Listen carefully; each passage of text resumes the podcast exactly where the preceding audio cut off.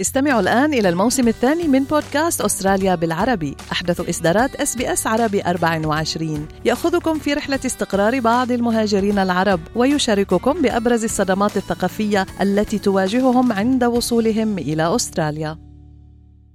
أنتم مع إس بي إس عربي 24 استمعوا إلى آخر إصداراتنا بودكاست الهوية.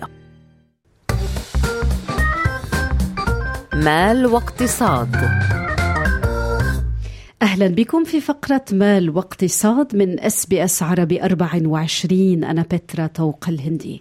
وأنا فارس حسن ويسعدنا أن ينضم إلينا الآن على الهواء مباشرة خبير المال والاقتصاد مخلص يوسف. أهلا بك مخلص. يعني كل أستراليا تتحدث في خطة التخفيضات الضريبية عناوين الصحف لهذا الصباح. أيضا شغلت بنفس العنوان بعد أن كان يعني موقف رئيس الوزراء أنثوني ألبنيزي يعني في المنطقة الرمادية إلى حد ما لا يريد أن يصرح بأنه سيخلف بالوعد الانتخابي. وفي نفس الوقت على الجانب الآخر يعني بنعرف كان في معارضة لأن يتقاضى يعني أصحاب المداخيل الأعلى اقتطاعات ضريبية عالية إلى حد كبير. كيف ترى يعني التعديلات المرتقبة ولو أنه التفاصيل الرسمية ستعلن اليوم؟ بالحقيقة لم يعلق رئيس الوزراء على تقارير تشير إلى أن الحكومة تفكر في تقليص تخفيض الضرائب لأصحاب الدخول الأعلى. وهذا ما يشغل الشاغل كثيرين من هذه الأرقام الكبيرة الذي يتقاضوها. ولكن قال يوم أمس إن الجميع سيحصل على تخفيض ضريبي وتخفيضات الضرائب للمرحلة الثالثة المقررة حيث لا تقدم تخفيضا ضريبيا لأولئك الذين يكسبون أقل من 45 ألف دولار سنويا.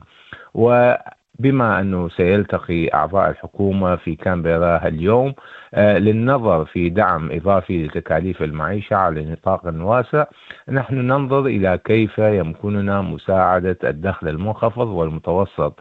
وقال السيد البنيزي الطبقة الوسطى تمر بفترة صعبة بشكل خاص. ولكن لم يكشف عن مدى صحة التقارير التي تشير إلى أن الحكومة تفكر في تقليص تخفيض الضرائب لأصحاب الدخول الأعلى. وبموجب التشريعات ستطبق تخفيضات المرحلة الثالثة نسبة ضريبية بنسبة 30% على الدخل المكتسب ما بين 45 و 200 ألف دولار سنويا اعتبارا من يوليو القادم. وبأن الحكومة ستحتفظ بنسبة الضريبة الحالية بنسبة 45% ما بين 180 إلى 200 ألف دولار مما يقلل تخفيض الضريبة حوالي 9000 دولار و75 دولار سنويا إلى 6075 دولار لأولئك الذين يكسبون أكثر من 200 ألف دولار. ثم سترتفع الحد الأدنى للضرائب والذي ينطبق على جميع الخاضعين لها وسيزيد الحد من طبعا 18 و200 إلى 19 و500 ألف دولار. باستخدام الأموال المتوفرة مما يوفر تخفيضا ضريبيا على نطاق واسع وقدره هو حوالي تقريبا 247 دولار سنويا.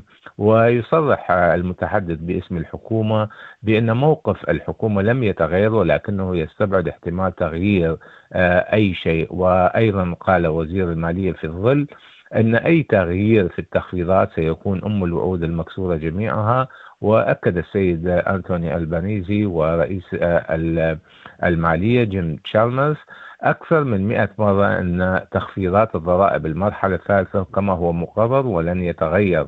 وأيضا طبعا هناك كثير من المعارضين أو من المحافظين على هذه الدعوات للتخلي عن تخفيضات مبرزة تحاليل خصوصا من الحزب الخضر وللمكتب المستقل للميزانية البرلماني الذي يظهر أن ثلاثة أرباع الفائدة ستذهب إلى الخمس العليا من الدخل الأعلى.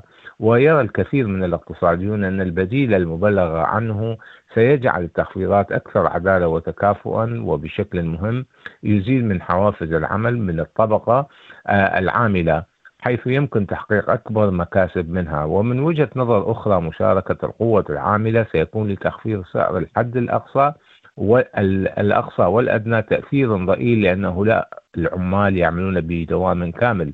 ومع ذلك رفع الحد الأدنى للضرائب ينخفض من الأسعار الحدية للعمال ذوي الدخل المنخفض والعاملين بدوام جزئي. مما يزيد من المكاسب حوالي ساعة إضافية من العمل. أي أنهم لا يزالون قلقين في من أجل هذه تخفيضات الضرائب قد تسهم في التضخم من جهة أخرى ولكن إن شجعت على الدخول المزيد من الأشخاص إلى سوق العمل سيتم تخفيف ذلك إلى حد ما. وأن الحكومة آه، أن تحتفظ بنسبة الضريبة 37% لما بين مدخولهم 120 ألف إلى 180 ألف. هذا هو الجزء من المرحلة الثالثة الذي لم يكن له معنى أبدا خلال هذه الفترة. أي أنه يخلق فجوة ضخمة بين النسبة 30% والنسبة 45% عند 200 ألف دولار ويقدم إعفاء ضريبي حقا آه، هائل لعدد قليل من الأشخاص فقط. إذ كانت الحكومة على استعداد لتحمل التكالف التكلفة السياسية والتلاعب بهذه المرحلة الثالثة بشكل عام وترك هذا العنصر في مكانه. سنعتبره أنه يسامح أن تفقد أي مصداقية اقتصادية لديها وأن التغيير الذي يشاع عنه سيسهم بشكل طفيف من التخلص من بعض بقايا العالقة وخصوصا في تخفيضات الضرائب للمرحلة الثالثة. ولكنه لن يحدث فارقا طفيفا في تكلفة المعيشة. إنها كمية صغيرة من المال تذهب إلى كثير من الناس والعديد منهم لا يعيشون في ظروف سيئة جدا. وأن تخفيض الضرائب أيضا يتعارض مع اتجاه السياسة النقدية بمنح المزيد من المال للأسر ذات الدخل المتوسط والعالي بشكل رئيسي. وأفضل رؤية وجهد حقيقي لتحسين نظام الرعاية الاجتماعية لأولئك الذين هم الآن ودائما في أمس الحاجة إلى الدعم عادة ما لا يتوقع أن يستفيد آه، مستفيدو الرعاية الاجتماعية من تغيير في الحد الأدنى الضرائب لأنهم عادة لا يدفعون أي ضرائب. أستاذ مخلص نبقى مع أزمة تكاليف المعيشة في أستراليا التي تعصف بمعظم الأسر الأسترالية. عدد كبير من الأسر استقبل العام الدراسي الجديد بالاستدانة والقروض. نسبة ديون الأسر الأسترالية بلغت 185% من الدخل المصرفي هل حان الوقت لفرض قيود أكثر صرامة على آه، الاقتراض أم لدعم هذه الأسر كمان لسياسة اقتصادية رؤيوية تدعم الأسر المتوسطة الدخل.